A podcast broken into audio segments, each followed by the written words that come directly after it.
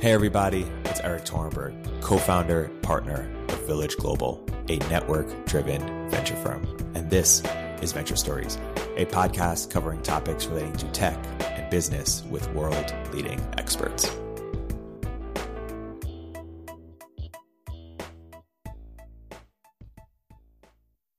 Hey, everybody, welcome to another episode of Venture Stories by Village Global. I'm here today with a friend, uh, Robert Greene, and author of, uh, of many, many books. Robert, welcome to the podcast.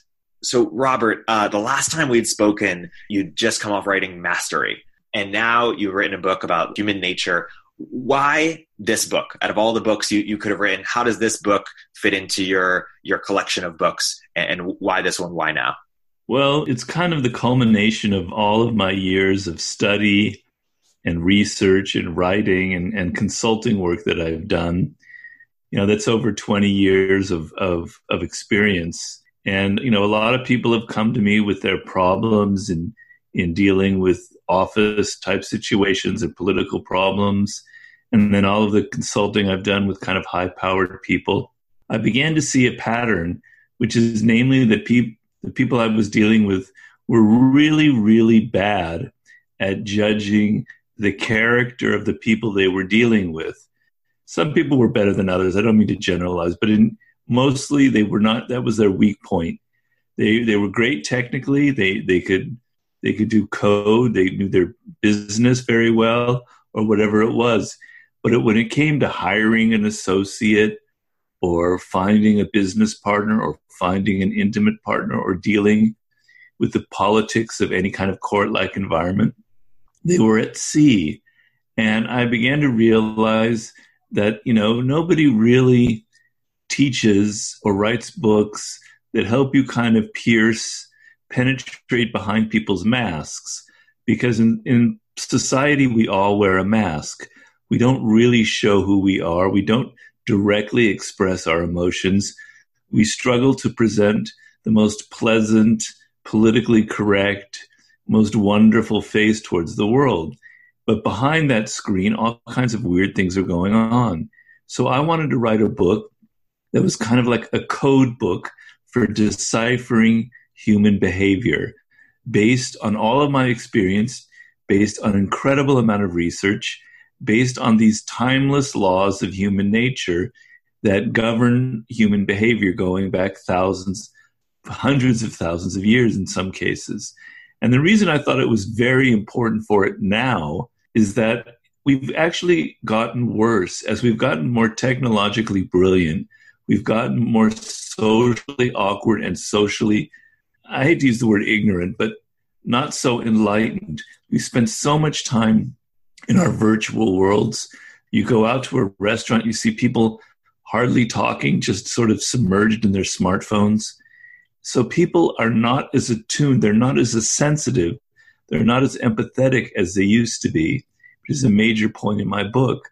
So I was worried and concerned that this is a problem that could get worse. And I wanted to write a book because I think there's a real urgency right now to kind of combat this kind of self absorption plague that is occurring. So I want to get into the book, but before that, I want to zoom out and say, um, just sort of ask you, what do you think your your superpower is in terms of why uh, you know all these, as we talked about before, all these you know high power people come to you um, and ask for your advice. Is it that you are better at observing than others? Is it pattern recognition? Is it that you're not afraid to say what you think? Is it all the above? Like, what do you think your superpower is that maybe others are, are, are blocked at in this dimension? Well, it's it is a combination of all the above. Obviously, the Forty Eight Laws of Power was my first book. It was highly successful, and based on that, people came to me. But I wrote that book basically because I was my whole life. I've been very, very observant. I think any writer, particularly of fiction, although I write nonfiction, has to be extremely observant of other people, very sensitive to their moods and emotions I maintain in the book that it's not a completely intellectual process. That we have sensitivities to people that are that are nonverbal. It's something I've been practicing my whole life. I think it's a kind of a muscle I've developed. I mean, we could go into the psychology of why I developed that, but I don't think I think that'd be kind of boring. But I've been working on it for a long time, and then with the success of my book, and I did the consulting work, and I've dealt with people, and I've talked with people, I've gained a lot of experience, a lot of firsthand knowledge, a lot of repetition when it comes to helping people and seeing patterns in their pro- in their problems. Yes, a lot of it is patterns. Uh, one of the most obvious ones that I noticed was that people, particularly powerful people, would tend to fall for charmers. People who could talk a good talk could come into a meeting with a good resume, come from a fancy school, and they would talk their way into a job or into a partnership. And they had very low bad character. And so I had I wrote a whole chapter that in my new book. That was one of the patterns I had noticed that we're not good. Most of us aren't good at looking behind people's charming appearances and actually assessing, weighing their character. So it was a combination of everything you said my kind of sensitivity, years of experience, and noticing all kinds of patterns in the problems people were presenting me. How do we d- uh, determine the difference between a charmer with character and a, uh, with real character and a charmer who's sort of full of it? Well, most times charmers are kind of full of it because charm is a compensation often for a lack of real skill, you know. But there are exceptions. There are people who are very charming who can be skillful. So we can't completely generalize there. But the main thing I say in that chapter is you're looking for patterns of behavior. People reveal themselves not through their words, not through an interview, but through their past, through their patterns of behavior. So you have to do your research. You have to look at, you know, their checkered career before behind them. If they haven't been able to sustain a job for several years, more than a couple years, there's something going on. If they've had a lot of kind of rifts with people, you they'll tell you, "Oh, it was the other person's fault." You know, I'm an angel, blah blah blah. But at some point, you have to sort of not judge people by their words, but by their actions, by what you can read in their background. If they have no background to read and you can't do your research, I would be very wary of the charming personality. The other thing is nonverbal behavior.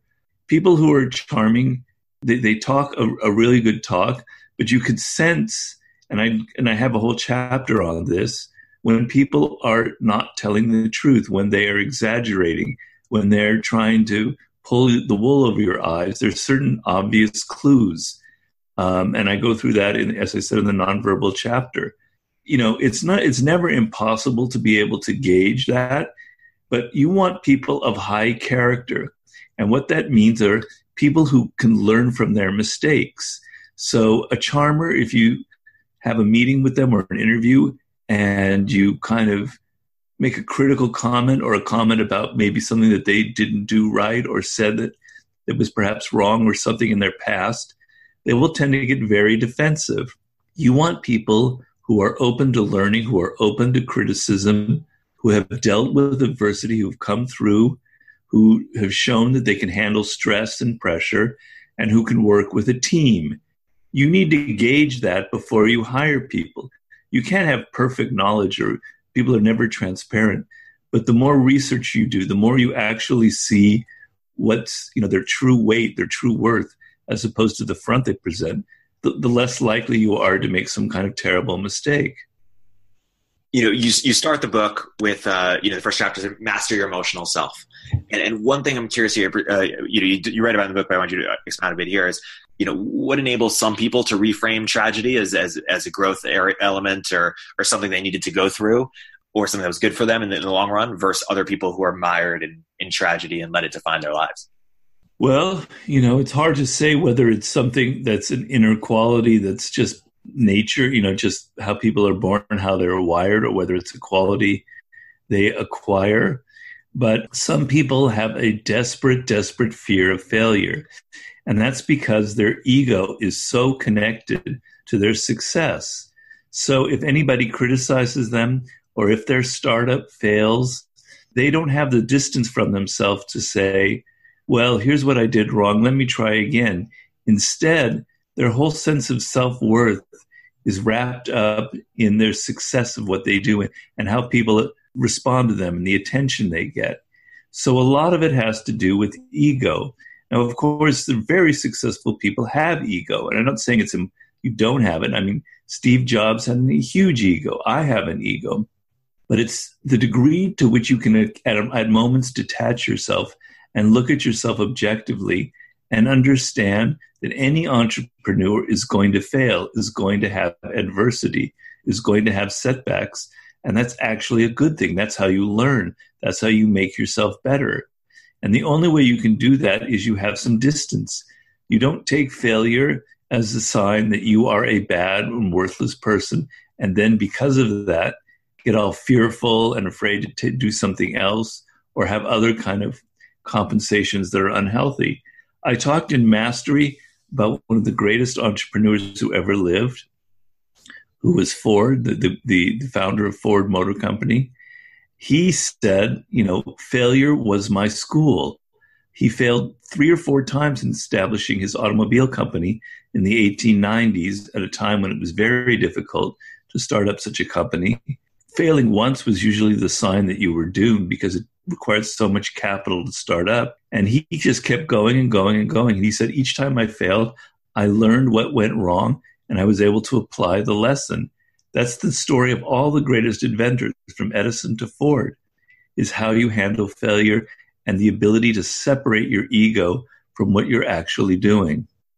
And your, your whole chapter on the on the fragile ego, but what's sort of a punchline of how to determine the uh, the difference between or you know how to separate sort of the the ego that is life serving versus versus that that isn't or, or another way of positioning this and you talk about this in the book is uh, how to separate sort of uh, healthy self love versus narcissism? Well, you know, I, I have a chapter called Transforming Self Love into Empathy. And the point of that chapter is normally it's it's very human to always think that the other person is the one who has the bad quality in human nature. It's always others who are narcissistic, aggressive or passive aggressive or envious, etc. And one of my points in my book is to stop that kind of self-deception we are all cut from the same cloth. If some people are narcissists, that means all humans have narcissistic tendencies. And I try and show how we are all, to some degree, more or less, self absorbed, myself included. But it's only a matter of degree. So we all know in life there are moments when we can feel very attuned to other people, very observant, and very aware what's happening around us. And those are moments when we generally feel pretty good about ourselves and can get out of our self absorption and actually look at the people we're dealing with. But if we get depressed, if we have a series of failures or setbacks, we all tend to become more self absorbed. And the deeper that self absorption co- goes, the harder it is to get out of ourselves and actually pay attention to the people around us. I call them deep narcissists. These are people whose narcissism is much stronger than others. They don't have the capacity to ever rise above that self absorption level and actually get out of themselves. Everything that people say or do, they reflect as a reflection of them. It all has to do with what about their personality and what you're saying. They take everything personally. And so those kinds of people find it much more difficult to rise to that moment where they can get outside of themselves. So I'm saying the deep narcissist has the pro- is not able to love themselves, which is why they're always straining for attention from others. We learn very early on to derive our sense of self-worth from ourselves and not have to get it always from other people, from mommy and daddy or from friends and colleagues. When we're depressed, we can calm ourselves down and say, well, actually, I'm a pretty good person. I'm really not that bad. I'm just going through a rough patch. Deep narcissists don't have that self love. They, so they need, they can only get their attention and recognition from other people, their sense of self worth, which makes them constantly acting out. So self love is actually very important quality to have because if you don't have it, then you're never able to kind of get outside of yourself because you're always struggling to get validation from other people. That and then from there, however, you need to build empathy. You need to develop that muscle that I mentioned earlier, where you you're able not only to get outside of yourself upon occasions when you're feeling good, but all of the time and put yourself in the position and the perspective of other people. It's the most critical life skill you can ever develop because we're social animals, we're political creatures. You can't get very far in life if you're so wrapped up in yourself and you continually misjudge people. So, developing the skill to get inside the mind frame, the perspective, the worldview, the values of the people around you is absolutely critical.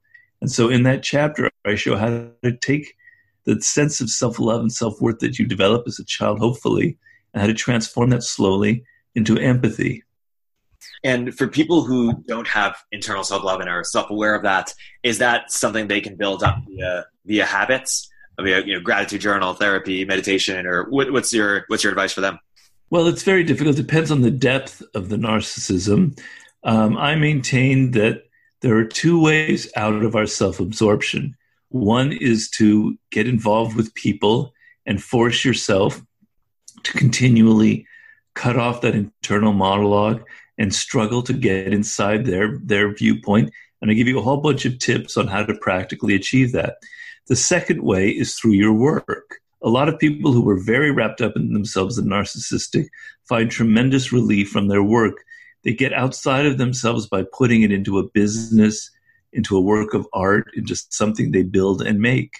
And that has been the redemption for a lot of people who who are deep narcissists. You have to choose one of those two paths. The problem with narcissism is you're not aware of the problem.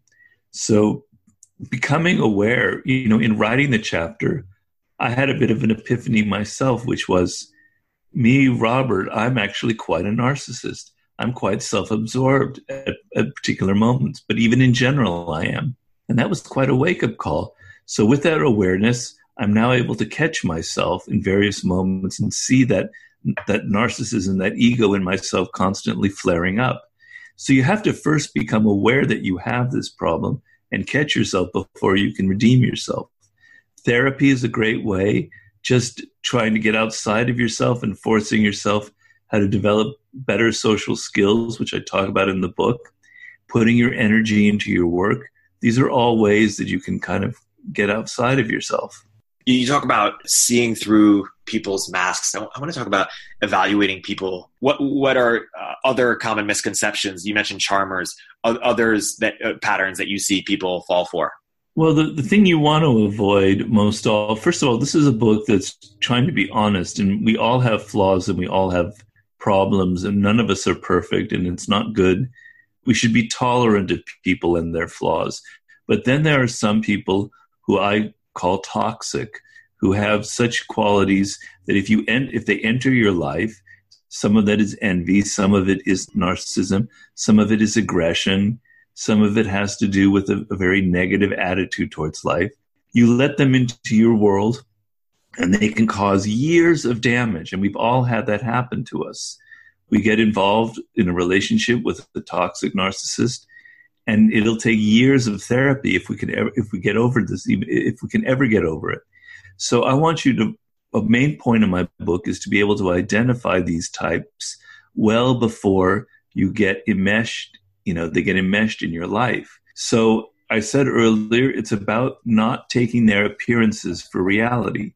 One of the things i discuss in the book in the, in the chapter on the shadow side of people the dark side of people oftentimes when people have a very overt trait, like uh, the tough guy who's so macho, like the saint who's so politically correct and so, you know, doesn't want to hurt anybody and is so moral, or the person who's so independent, the rugged entrepreneur, the more overt the person is presenting this particular trait, the more you can be sure that they are disguising the opposite.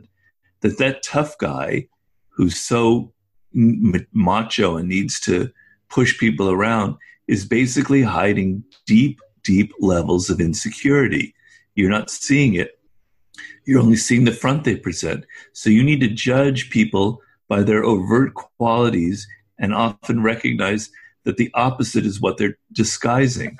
So that that saintly person could be someone who's very, very passive aggressive a lot of people who present the front of being charming and nice and pleasant and pleasing are actually very, very passive aggressive because I maintain all humans have aggressive tendencies.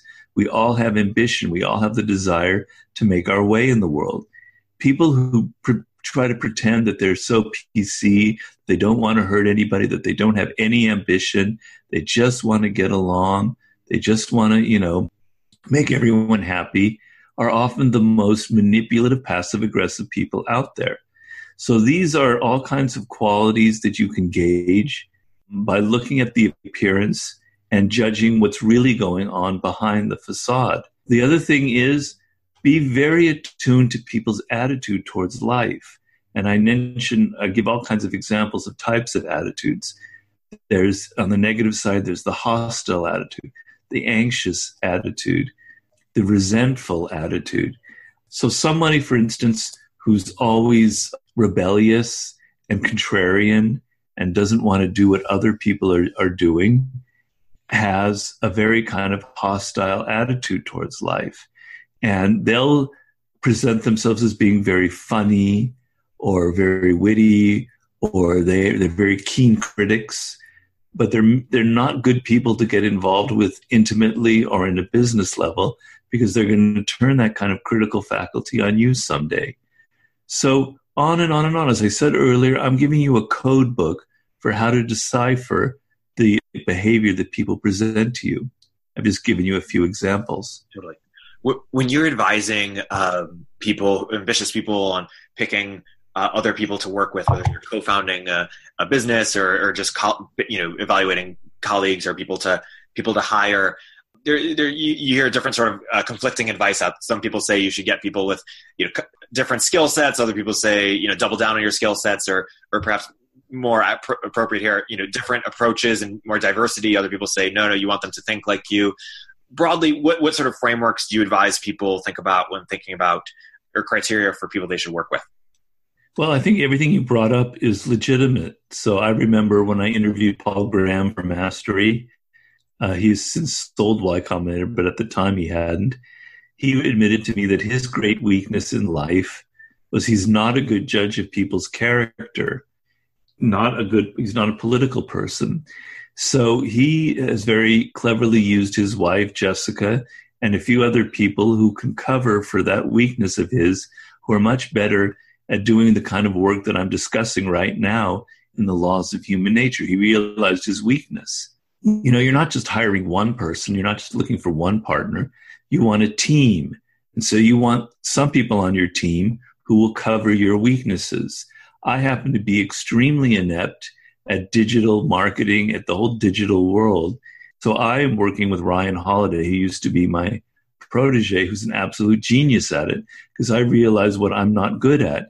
You have to not fall for the fallacy the kind of Elon Musk fallacy that a lot of entrepreneurs have that you are great at anything, that anything you touch is gold. You have weaknesses, you have things you're not good at, and you need to hire people to cover those weaknesses. On the other hand, you make a good point. You don't want people who have a completely different value system than you do. Everyone needs to be on the same page. You have a mission statement. This is the, spirit of your group. And if you're looking for a business partner, it's like a marriage. And you have to be, there has to be a kind of an emotional bond. You have to feel the same way, more or less, about this business. It's not that you're looking for someone who's sycophantic, who agrees with you on everything. Within that framework, there's plenty of room to disagree, but they have the same values. They have the same vision of where the group or the company should go in the future is very critical. So, you know, you can kind of imbue your entire company with an overall spirit, a kind of a mission, as I say, and this person, this partner that you're working with is on the same page. But the most important thing that you can do in, in hiring someone, I said, as I said earlier, is looking at their character. Your tendency will be to be seduced by their glittering resume, by, you know, they went to Harvard I remember Paul Graham telling me at Y Combinator that kind of the better school you went to was actually an indicator of how poor how poorly you would be as an entrepreneur. And he generally completely discounted your academic background. And he often the best students at his school were those who had who went to a community college or went to some state university, but they had lots of passion uh, and they had been schooled in life. They knew how to take adversity. So people who've had a silver spoon in their mouth, who've been coddled their whole life, they'll look good to you when you first meet them, but the first sign of stress or adversity, they'll wilt. And you'll realize, oh, I wish I'd seen that I had gauged their character more deeply. So you want people with a solid track record, if you can get them, who have gone through failure and who are tough, who can learn from experience, who have an open mind. These are the qualities that you must ultimately judge people by, not by their charm and not by their resumes. You know, there's this uh, entrepreneur and investor, Keith Rabois, who uh, tells the story of when he was at PayPal. Uh, Peter Thiel told him, you know, they were just a small startup at the time, he said that, hey, there's no way we're going to compete with the big incumbents to attract the best talent. So we need to attract uh, best talent that either has been misrated by the market, they're either weird or eccentric, or not yet rated, which is often young people. And even you in your you know history, you, we mentioned Ryan Holiday. You, you you discovered Ryan Holiday. Certainly started working with him at a very uh, young age. What sort of advice do you have for evaluating people who don't have track record? Well, you know, it's more hit and miss. You're going to make mistakes. I've made mistakes before. I've hired researchers that were that were terrible, so I'm not perfect. But just to take Ryan for instance, I understood right away that he had a very sharp analytical mind. Now, that's not the most important quality that you're looking for, but I needed somebody who could do research, who understood the spirit of my books, and who, who could analyze them. And a lot of people are really, have really, really weak analytical skills. I'm not joking. I've encountered this time and again. They're not able to take evidence and examples and sort of abstract a, a real lesson from them, sort of the essence of analysis. They're not good at systematizing. They're not well organized. These are qualities that I think you can determine in a young person. You can test them. You can see. So Ryan, I could tell from very early on, was very resilient. I gave him some criticism for the first works that he did, and he didn't wither and cry and go and, and quit or anything like I've had other people do. So very early on, I hit people with sharp criticism to determine whether they can handle it. You need to be able to do that. I needed to see that Ryan was dependable. He, he would answer my emails right away. He would return my phone calls. That's a very important quality, conscientiousness. When people are late in answering you, when they're late in showing up, they'll come into the office and they'll say, "Oh, I'm sorry, there was traffic was terrible, or my my dog just died, or whatever." But no, there's there's always a it's a sign that they don't care that much. That they're either playing power games or they're very self-absorbed. So you want signs of that people can are not self-absorbed, that they're caring about the group and the actual product that they're making, that they're conscientious, that they're detail oriented, that they can organize material, that they can analyze material, and that they're dependable. Now, you can't get that on a first interview, I understand, but you can get a sense of it from people. I got a sense of it from Ryan that he was a conscientious just by the way he looked at me, the way he paid attention, the way he answered my questions that, sh- that he asked questions that shows he was listening to me. These are things you can get from that first interview if you're attentive. But then there are other things that you can get pretty quickly within a month.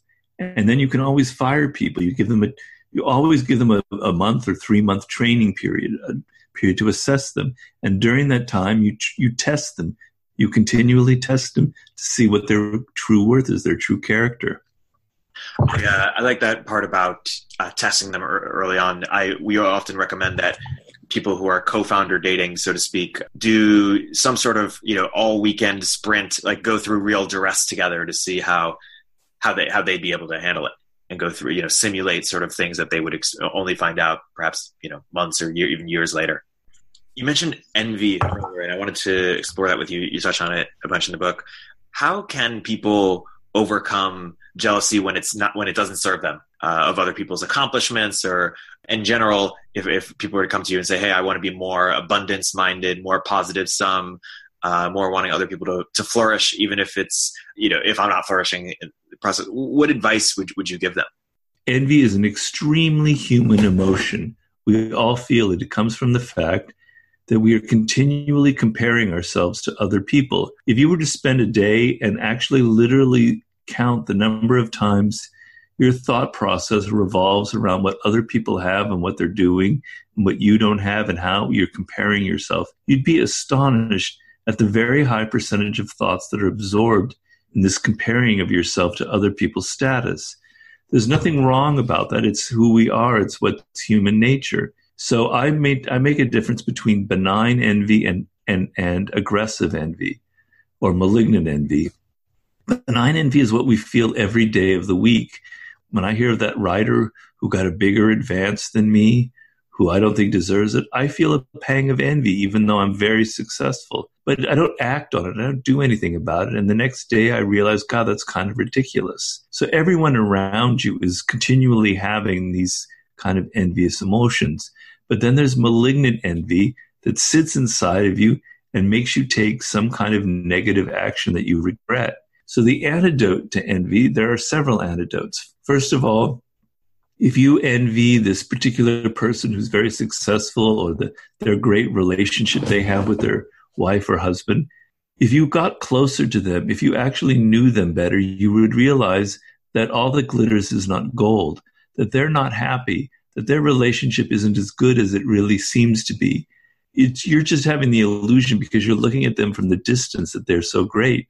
So get a little bit closer and realize that probably their life isn't so wonderful. So you don't need to feel this, this envy. And I talked in the book about Aristotle Onassis, who was married to Jacqueline Kennedy in the 60s, the wealthiest man in the world by far. And obviously, a lot of people envied him for his great wife and for his wealth.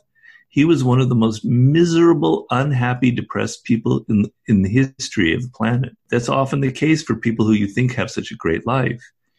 The other thing is to stop comparing yourself to people who have more and compare yourself to people who have less.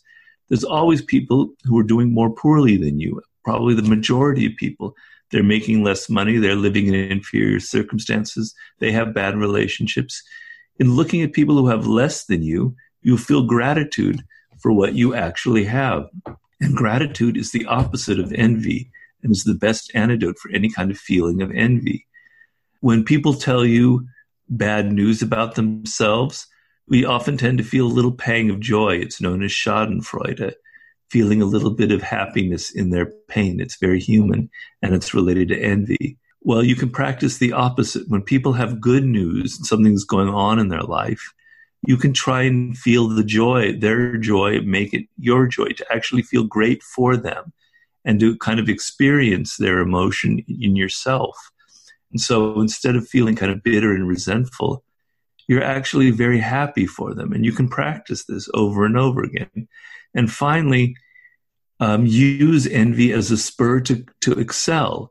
If there are people that you envy who have more than you, who have more status or, or money or success or attention, why don't you use that as a spur, as an enticement for improving yourself, for making yourself better in your field, for becoming a better writer, a better entrepreneur, for having the success that you envy others having? Instead of turning it into a negative, unproductive emotion, in that way you turn it into something highly productive.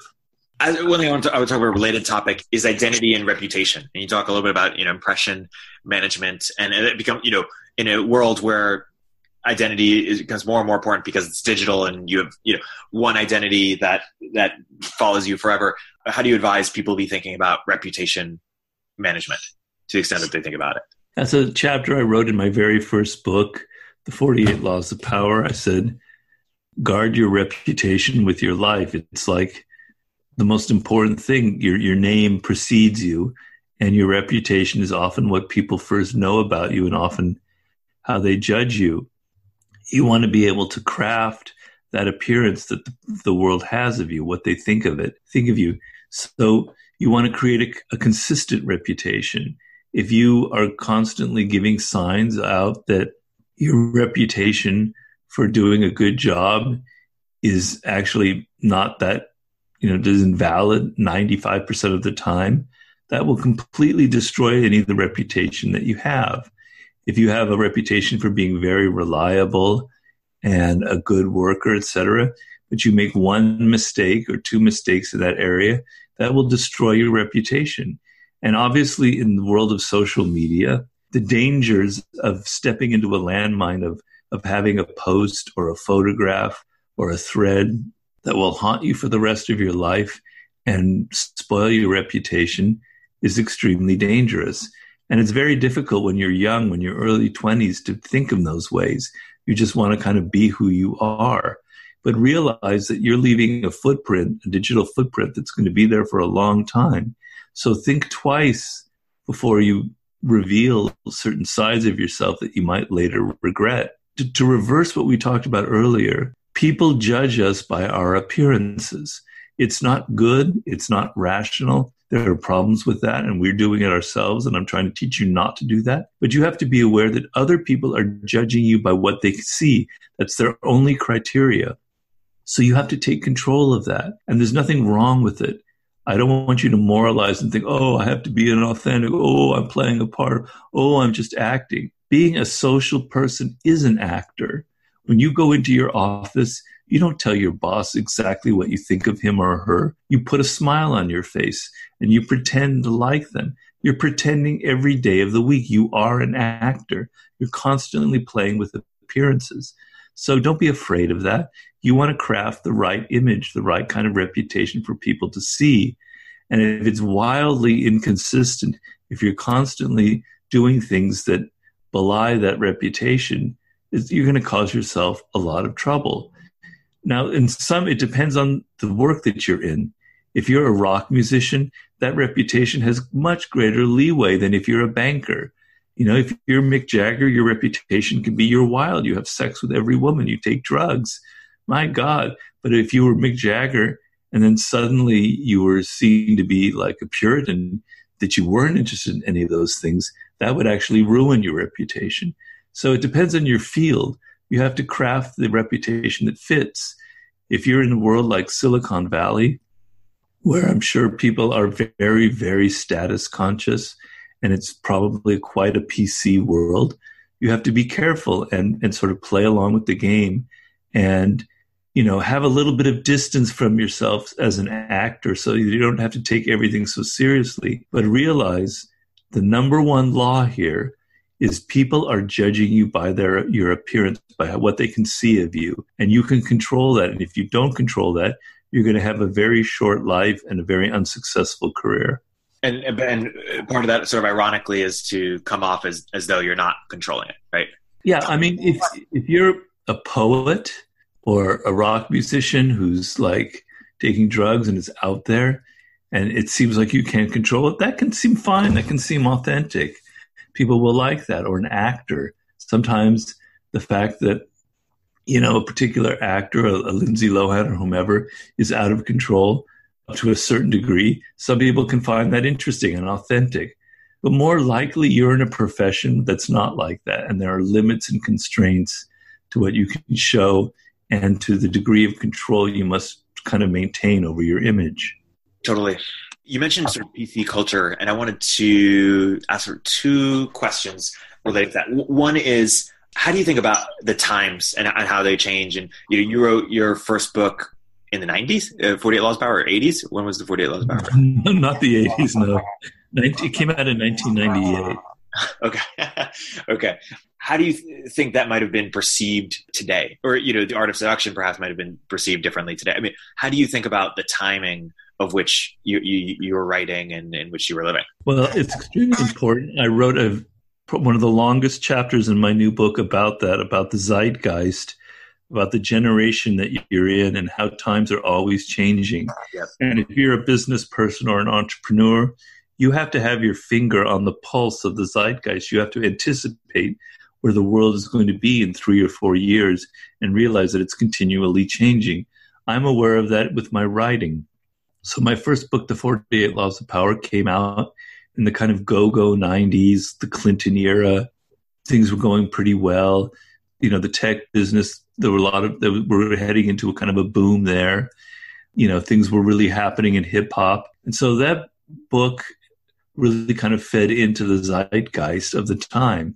and rappers really glommed onto it and people in the finance world and politics, it wouldn't be perceived the same way as it is now. I mean, the book sells wonderfully and is very popular still, but I think it wouldn't have had quite the same effect as it came out now. And so the art of seduction may be the same way. So I'm always very acute to what's going on in the world around me. So when I wrote Mastery, my fifth book, the one before this, I sensed that what mattered wasn't so much all the politics and manipulation that I wrote about in the 48 Laws, because I felt that people were actually getting pretty good at that, almost too good. The problem was that people didn't know how to build anything properly. They didn't know the process for creating something lasting and important. They hadn't developed real skills. That was what I was sensing in the year 2011. So I wrote Mastery. The new book, as I said earlier, I sensed this kind of social weakness where people are too self absorbed and they're not observant of the people around them. So I crafted my book for that. But if I just kept trying to repeat the 48 laws of power, I would have been past my prime. the expiration date would have been 2001 on my career. So you have to constantly refurnish yourself. You have to constantly be aware of how the times are changing. So uh, the millennial audience, which I'm very keen towards, I'm always trying to write my books for the people for my audience, which are generally younger, skew more in their 20s. I have to be attuned to how they're changing and to how they're different. And so this generation, millennial generation, is very different from the one that I came from, not negatively or positively. I make the point in this chapter that every generation tends to judge the previous one negatively. It has been that way for thousands of years. It is not real. It's just simply a perception as you get older that younger people are, are wrong, are misguided, are foolish. It's an illusion because you were seen that way one, at one point. But understanding how times are changing, how the spirit of a generation, of a younger generation, starts to infect the culture at large is extremely important. And it's even more important now than ever because we live in a globalized environment. Yes, there might be all of these anti-globalist things going on in the world with nationalism, etc. But because the world is so interconnected technologically, young people in their 20s are pretty much quite similar to themselves, whether they're in Algeria or Baltimore, as opposed to in the past, where two people from such different cultures, there would be incredible differences. Now they're incredibly similar. So if you you need to know the, the zeitgeist because it's a worldwide phenomenon, you need to have your finger on the pulse, not just of what's happening now, but of where things will be in five or ten years. It's an extremely important skill, and I teach you how to develop that in that chapter. Maybe maybe in closing, what with that in mind, what are you sensing now about what could be your your next book, given where we are in 2019? Well, um, you know, I I recently um, suffered a stroke that was it was a, a nearly a life threatening. I, I had a near death experience uh, about six months ago, which I'm just emerging from now. I'm going through. I'm going to have a full recovery, but six months later, I'm still walking kind of poorly. I still don't have control over the left side of my body, and it, it was a very very difficult but enlightening experience. It's taught me a lot about things. It's taught me a lot about adversity, and it's taught me a lot about what really matters in life. This next book is going to be inspired by that in some degree. I talked about it in chapter 18 of my new book when I talk about confronting immortality and the, the sense of the sublime in the world. It's a little bit more of I hate to use the word because people will will probably be very upset by it, it's a little more of a spiritual book because I feel like that is kind of what's missing in life. It's nothing to do with God or religion, but I feel the sense of something larger in our lives, something more important than the day to day grind, something more important than what we're getting in the media. Is I think people are really hungering for some kind of something greater than themselves. And so this is a book about how to lift your mind out of the here and now and kind of immerse yourself in something much larger than what you're experiencing so you can kind of elevate yourself and feel reinvigorated about life. It's really about returning to your childhood spirit when you were extremely curious, open, and sensitive to the world. I know that sounds a little bit vague, but believe me, I'm going to make it um, a very practical, very inspiring book. Um, so that's sort of just to give you an idea. Uh, I'm not sure if you followed. There's is, is Scott Adams, the Dilbert mm-hmm. and writer, sort of called basically Donald Trump pretty early, just based on his and he sort of studied his negotiation tactics, persuasion skills, and said, "Hey, this guy could win and, and will win the presidency." And to the extent in which he was accurate in his uh, assessment of his persuasion abilities, it could have seen someone like you or, or you yourself have, having having done that, being so observant. Is that is that something you'd re- resonate with in terms of something that that you could have done or you saw or that type of uh, assessment of someone's abilities? What, what do you make of that? Well, um, you know, I probably was bad at that. I, I, I, didn't think Trump was going to win. I did, having lived in New York, I see him as kind of a high level con artist. And I know a lot about con artists because I wrote my first book, has a lot to do with con artists. My assessment of him was that, you know, he isn't a great negotiator. He's not good with people. He doesn't have political experience so I didn't think he would win, but if he did win, he would be in, in a whole hell of a lot of trouble. So my way of gauging the future, however, is is a little bit more macro than that. In that, where is the country headed? Now, in 2016, it's, a known phenomenon that in politics, people always sort of hunger for the opposite of what they have. So you would know pretty quickly that what would be the opposite of Barack Obama, you couldn't get more opposite than Donald Trump. So you could see that he would have a lot of attraction and a lot of appeal, kind of separated from who he was just by being this kind of outside of this reality television star would have a lot of carry a lot of weight but only in 2016 if he had ran in 20 in 2008 donald trump would have had a wouldn't have had a chance in hell so timing is everything. So where are we headed in 2020 is the question. I'm not going to be the one that's going to say, oh, Elizabeth Warren or Kamala Harris or Joe Biden is going to be is going to win. I'm not Nostradamus like like like at like the Dilbert guy uh, or pretend to be. My thing is more what is the zeitgeist, what is happening in the world, and I maintain that people are going to be uh, are going to be wanting something kind of very real and substantial. They're not going to be someone want someone who's big with promises, who talks a good talk. They're going to want to see someone a little more down to earth and practical, who's going to get things done, who can also inspire. That's a very important quality, but is can be tough to handle the kind of the mess that we're in but is not another Donald Trump, is not another sweet talker, is not another con artist, is not another person who just gives a good speech and then and then goodbye. So I can, based on those numbers and based on the changing demographics, based on patterns of voting, on hard science, on the new young generation of young people who are voting in greater numbers, also based on who's more motivated to vote, I could predict you know certain patterns in the future.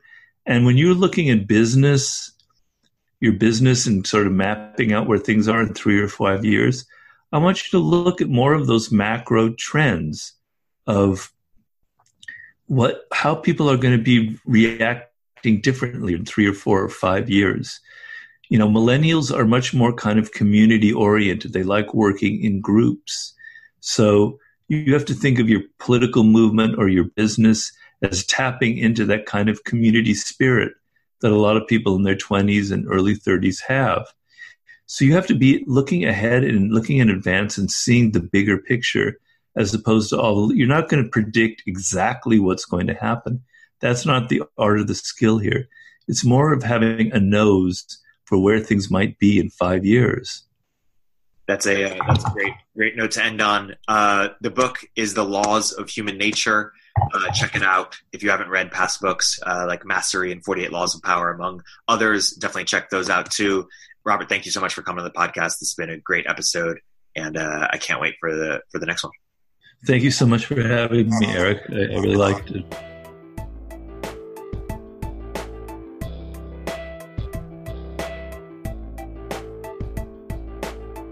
If you're an early stage entrepreneur, we'd love to hear from you. Please hit us up at villageglobal.vc slash network catalyst.